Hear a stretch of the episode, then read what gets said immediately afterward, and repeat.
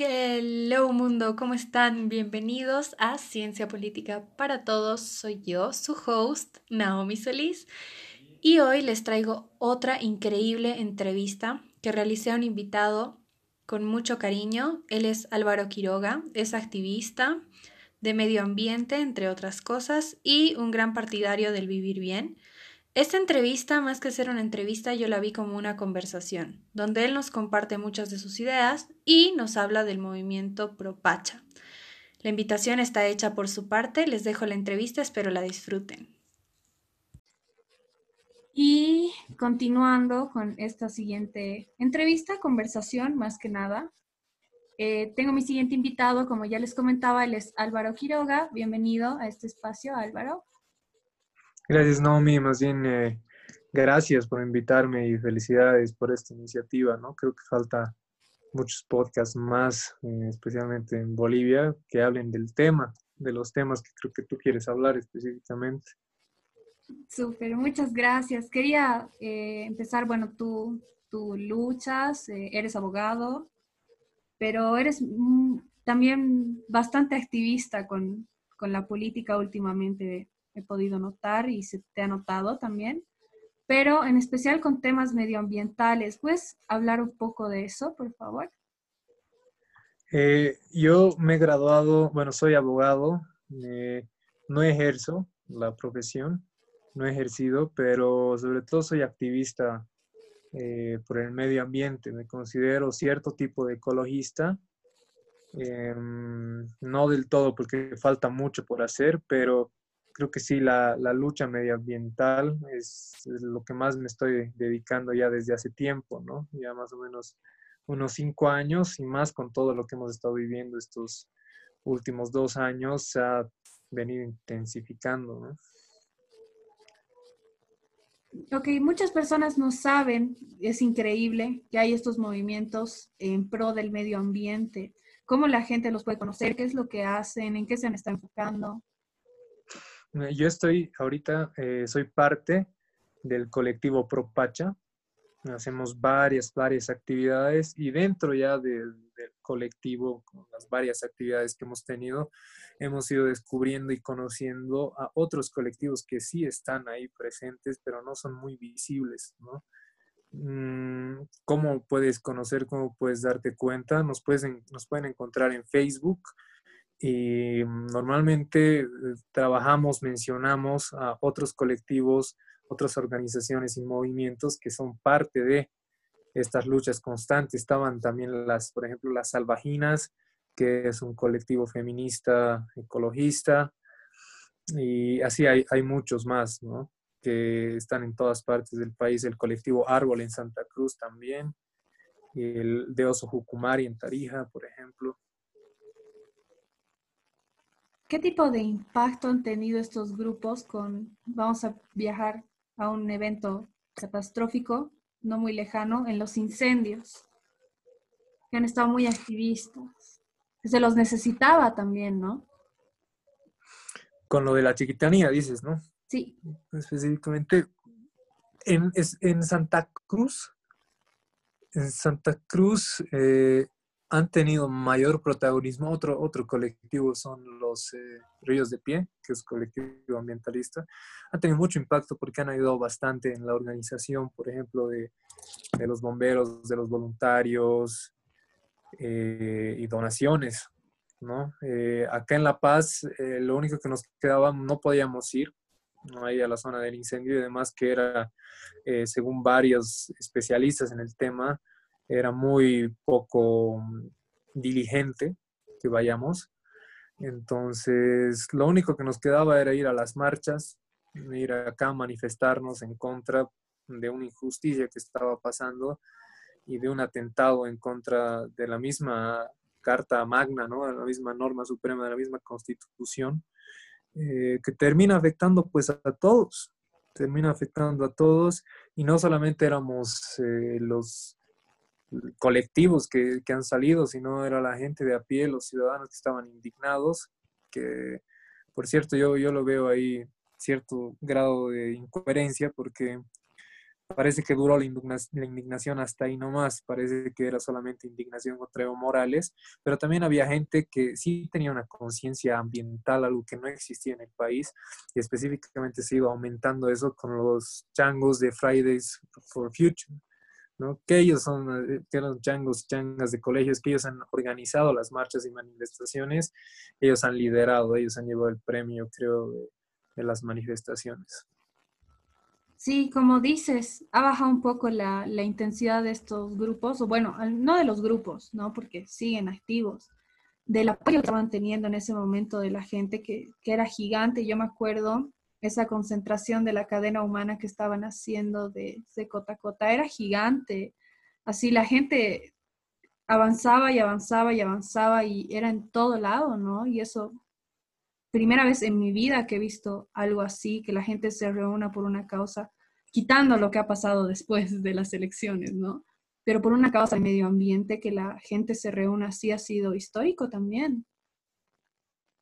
Sí, totalmente, yo estoy totalmente de acuerdo. Es primera vez que nos ha movido el piso, por así decirlo, una causa ambiental y tarde o temprano tenía que ocurrir, pero eh, sin embargo, va a seguir pasando eso. Yo no sé cómo va a ser las reacciones porque hasta ahora no, no se han aprobado los decretos y ya se sabe que se está empezando con trabajos agrícolas, con la implementación de urea en, los lugares en la Chiquitania, es decir, sea, ese, la, quema ha sido planificado por intereses políticos y económicos, ¿no?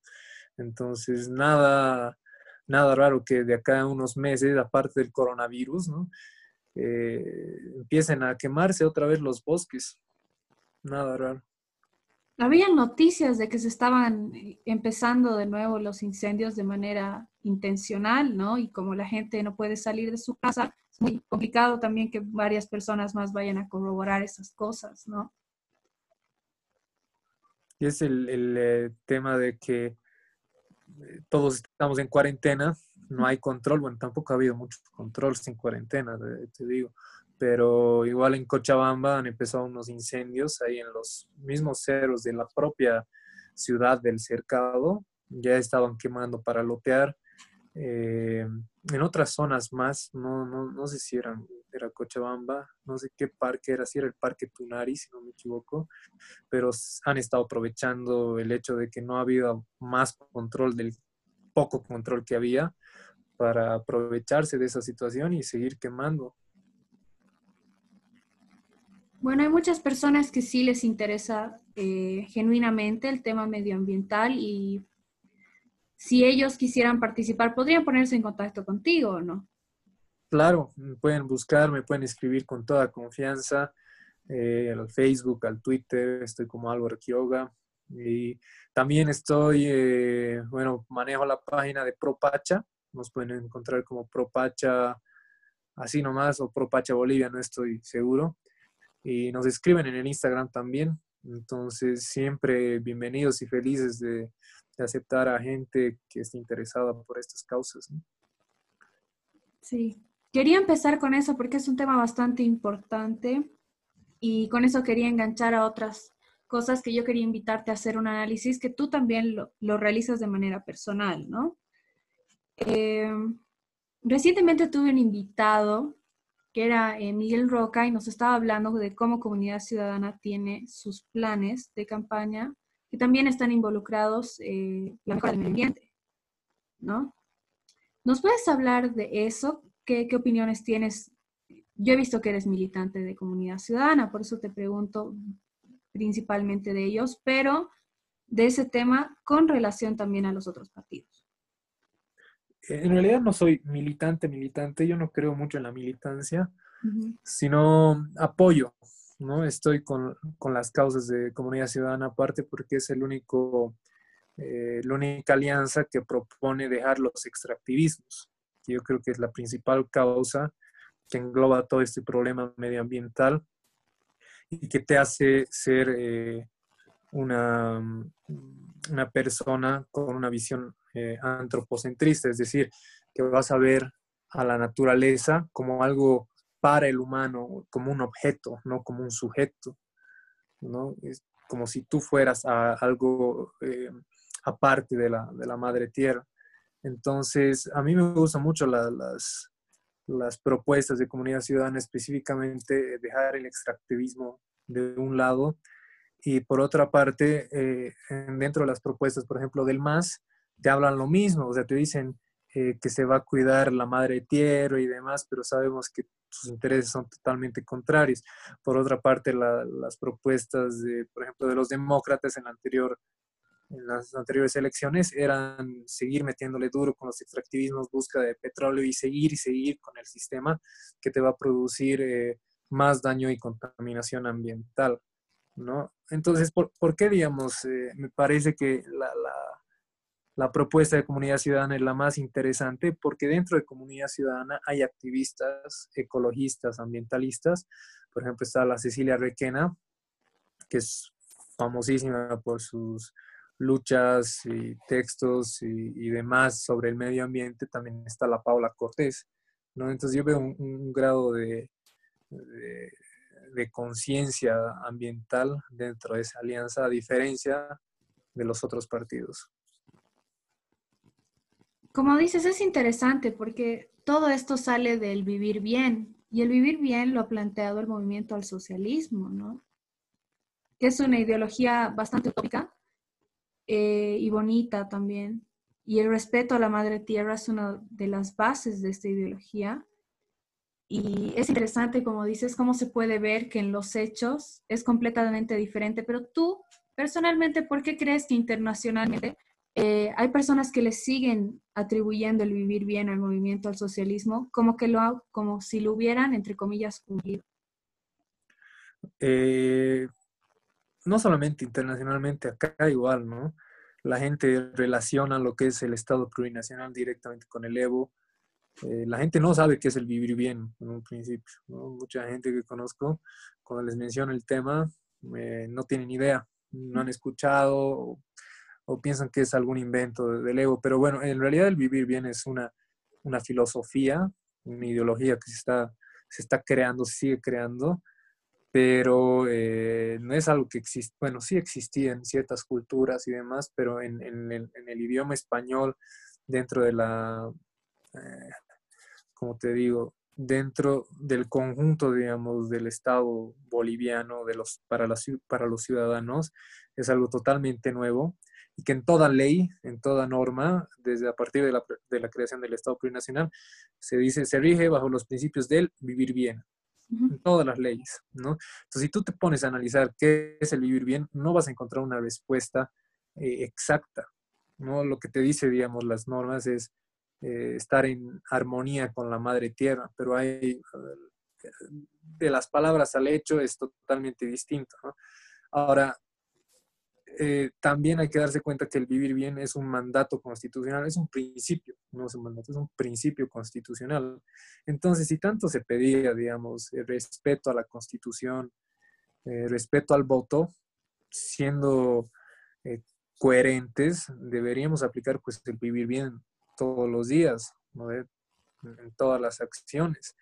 Eh, por eso mismo yo creo que es sumamente importante eh, mantener ese principio y porque puede ser base de, por ejemplo, una acción de inconstitucionalidad eh, a, las, a las normas de atentatorias contra el medio ambiente, por ejemplo, la 741, la 1171, las que han aprobado en el gobierno de Morales con complicidad de la oposición aquel entonces que han permitido la quema de la chiquitanía, pero si tú presentas eh, una acción de inconstitucionalidad con, eh, con eh, esa base del vivir bien, se puede desarrollar muchas cosas que otros países no tienen. ¿no? El, solamente Bolivia y Ecuador, Ecuador no es vivir bien, le dicen el buen vivir, tienen ese, ese principio constitucional inmerso. Pero bueno, al, al tema, yo creo que la gente relaciona todo lo que es eh, el Estado plurinacional con el Evo.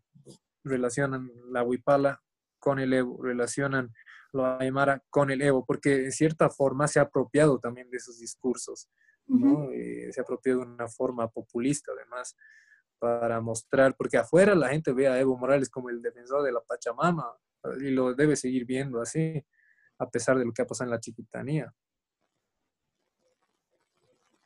Y a pesar de lo que después ha pasado con nosotros, ¿no? Que se nos ha burlado y todavía había gente que lo sigue defendiendo hasta el día de hoy. Claro, es que la imagen de Evo Morales ha sido muy fuerte afuera. Se ha, gastado mucho, se ha invertido mucho, mucho en, la imagen afuera. Ya no les interesaba lo que la gente pensaba acá en Bolivia, ¿no? Más les interesaba qué pensaban afuera.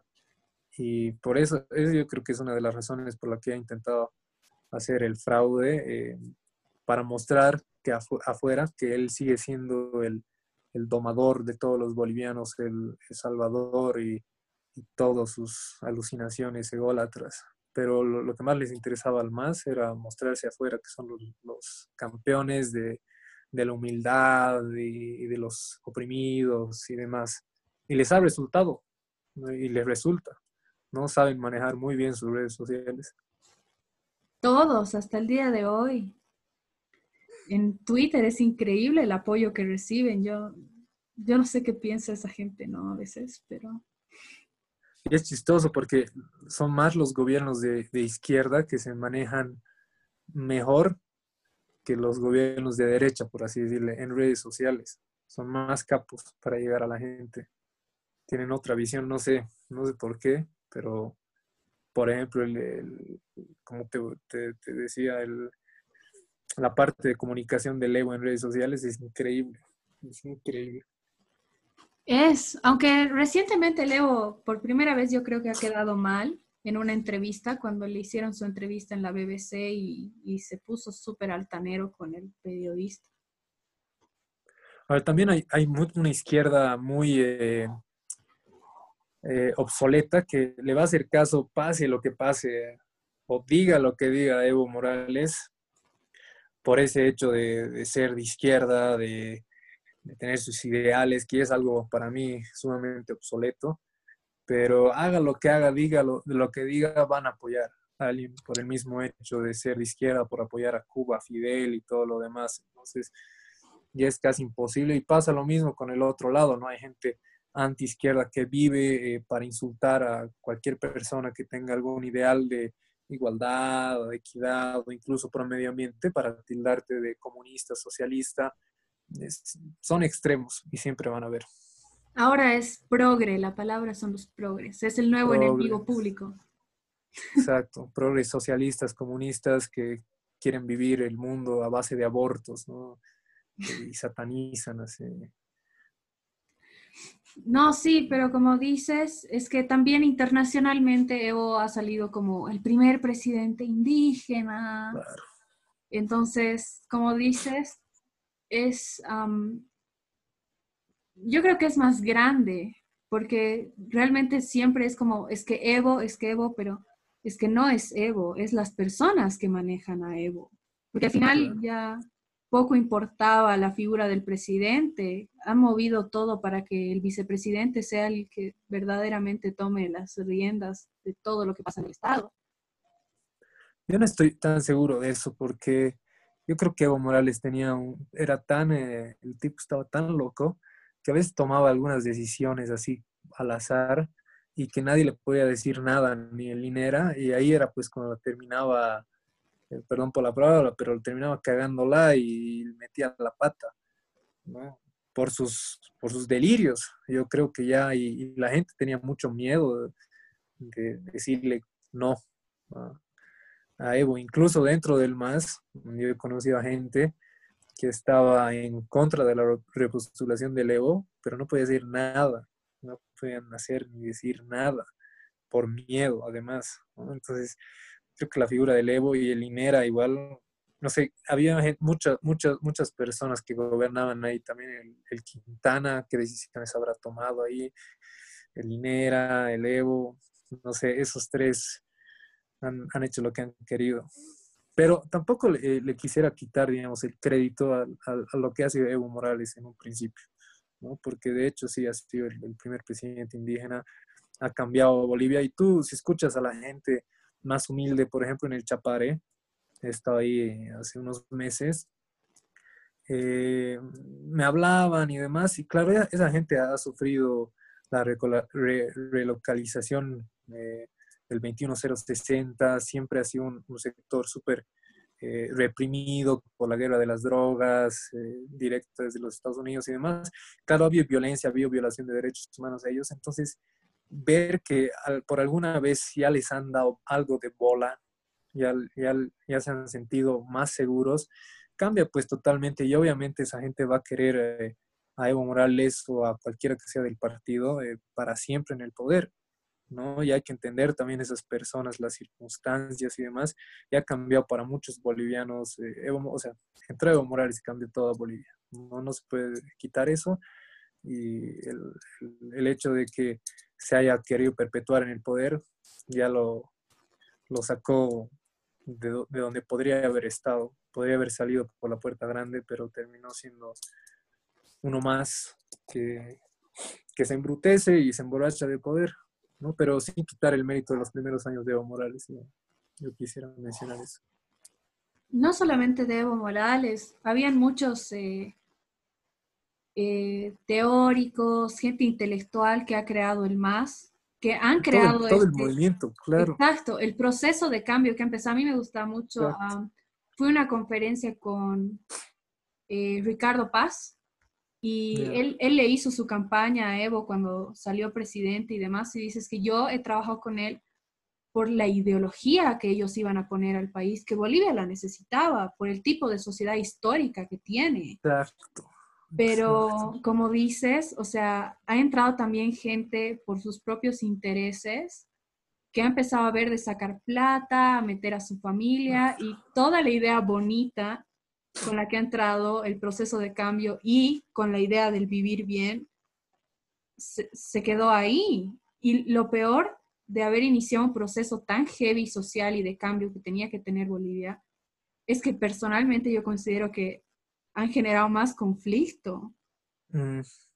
¿No? Entonces, realmente era empezar pero terminar y ahora ya nadie quiere saber nada de algugnas cosas como el vivir bien, que, que son buenas, ¿no? claro, porque ya lo relacionan, pues.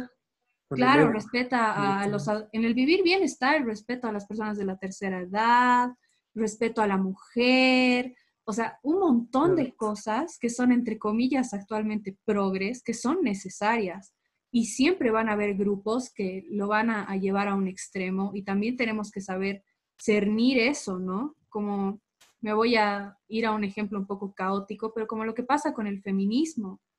Hay, hay feministas demasiado radicales que le están quitando el, el, mérito, le están quitando todo a lo que realmente se necesita en una sociedad, ¿no? Y lo mismo está pasando con los izquierdistas que mencionabas también, ¿no? Que también cualquier cosa por apoyar una idea de izquierda que tampoco es una idea de izquierda, es una persona que está dicta a su, a su asiento y a una casa y, a un edificio nuevo que han construido que parece un motel. Claro. Igual yo, yo, concuerdo contigo, Nomi, porque había ideólogos del MAS, por ejemplo, el Chato Prada, que es un capo, el Pablo Solón, también que estaba ahí, y que al final ellos se han sentido que los han traicionado, han traicionado al, proceso de cambio y murió el proceso de cambio, ¿no? O sea, se ha entrado con unas intenciones buenísimas para cambiar el país, se podía ver lo que se podría haber hecho si se hubiera seguido e, ese camino, pero terminó siendo más de lo mismo por, yo creo que es por el partidismo, ¿no? En cierta parte, porque eso está destruyendo la política. Ya tarde o temprano tenemos que empezar a, desligarnos de lo que son las figuras de los partidos políticos y los favores políticos y de que de pensar todo política partidariamente. Yo creo que eso es parte de lo que no solamente ha, matado al MAS, sino a toda la, la política boliviana y lo sigue haciendo ahora con el actual gobierno. Mm, yo creo que más que desligarse de, los partidos, es más bien volver a confiar en ellos y poner en los partidos a gente genuina. ¿No? Porque las personas asocian que una persona que entra a un partido político es una persona que está buscando eh, ganar plata, que seguro va a ser corrupto y el final, la finalidad de un partido político es ayudar a las personas a través de una ideología a entablar un Estado que necesita en ese momento la sociedad porque esa, esa sociedad la ha elegido, digamos. Así debería ser. Pero más bien yo creo que hay que reconstruir el sistema de partidos en Bolivia. Yo creo que, por ejemplo, tú, si tú quieres postularte a la Asamblea Legislativa, no tiene que ser un requisito eh, tener un partido. Incluso es lo que es una crítica muy fuerte al, tanto falso indigenismo que había dentro del MAS, porque a la gente que era mm, dirigentes de sus comunidades que postulaban a, cargos en la Asamblea Legislativa tenían que estar inscritos en un partido, rompiendo así toda la estructura del pluralismo político que existía y que existe supuestamente en la Constitución.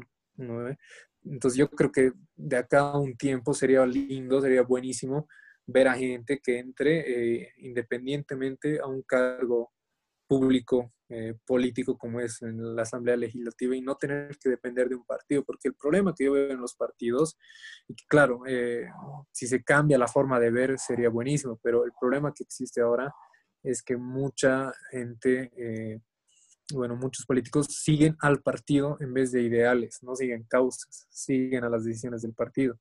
Entonces tú ya no puedes denunciar actos de corrupción, eh, o si denuncias un acto de corrupción de alguien de tu partido, ya te van a meter a la comisión de ética y te van a votar y demás, en vez de sumarse y acoplarse y votar al corrupto. Es lo que ha pasado con la Cecilia Chacón, por ejemplo. Ha pasado con la Jimena Costa, cuando recién había entrado, creo que su primera semana lo denunció al Wilson Santamaría o al Amilcar Baral, creo que ha sido. Y lo han sacado del partido porque eso es lo que te, la, partidocracia te, te, forma, te hace ser, o sea, seguir al partido y no a ideales, no a causas. Ese yo creo que es un, problema a eso me refería, ¿no? Sí, en, estoy, en ese sentido estoy completamente de acuerdo contigo, pero es como te digo, porque falta ideología, ¿no? Igual a mí, o sea, personalmente me molestaba mucho que la gente diga, no, es que el MAS es un partido de movimientos sociales.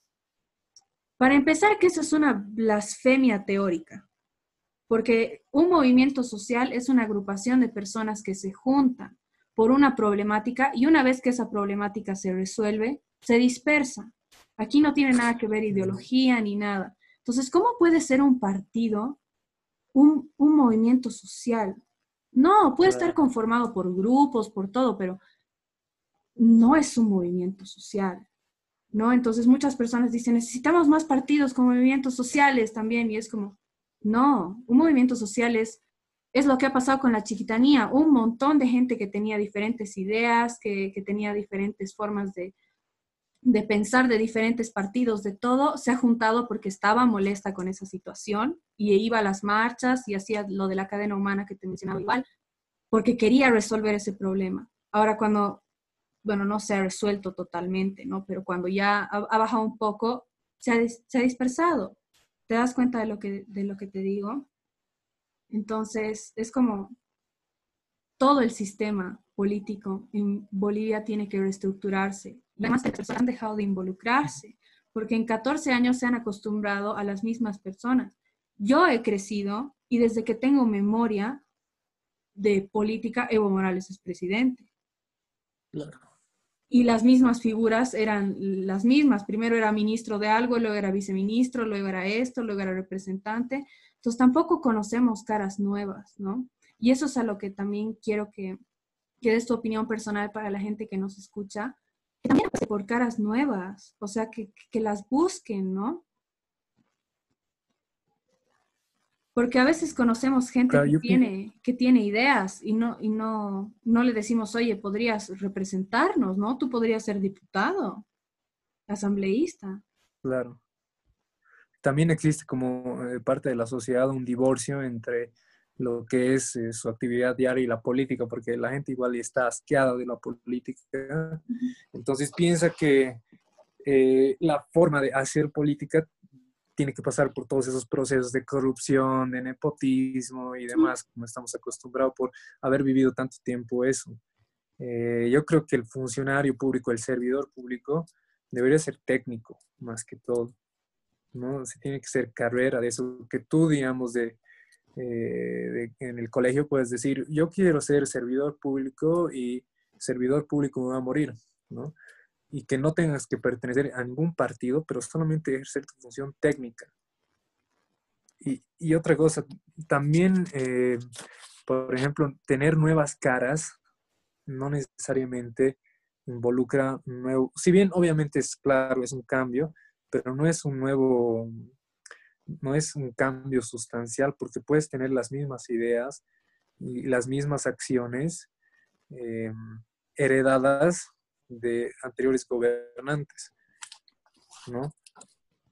Entonces, por, ejemplo, eh, ahorita la Áñez, claro, si bien está casi no, a ver, desde el 2010 entró, está 10 años en el poder, pero antes nadie la conocía, nadie la ubicaba, ¿no? Parece ser una figura nueva, pero a mí, a mi parecer, ella sigue pensando cómo se hace la política antigua a través del partido, quienes se tienen que decir, y ha metido a gente nueva no, en, cargos públicos eh, como ministerios y demás, por ejemplo, al este periodista, el Gonzalo Rivera, lo metió como encargado de Canal 7, así, y no ha resultado porque, claro, esa gente eh, ha dicho que se ha politizado demasiado. Entonces seguimos con esa lógica y es bastante complicado, ¿no? Pero hasta que no exista un involucramiento de la gente, eh, un, involucramiento súper coherente además y consciente de lo que está pasando en la política y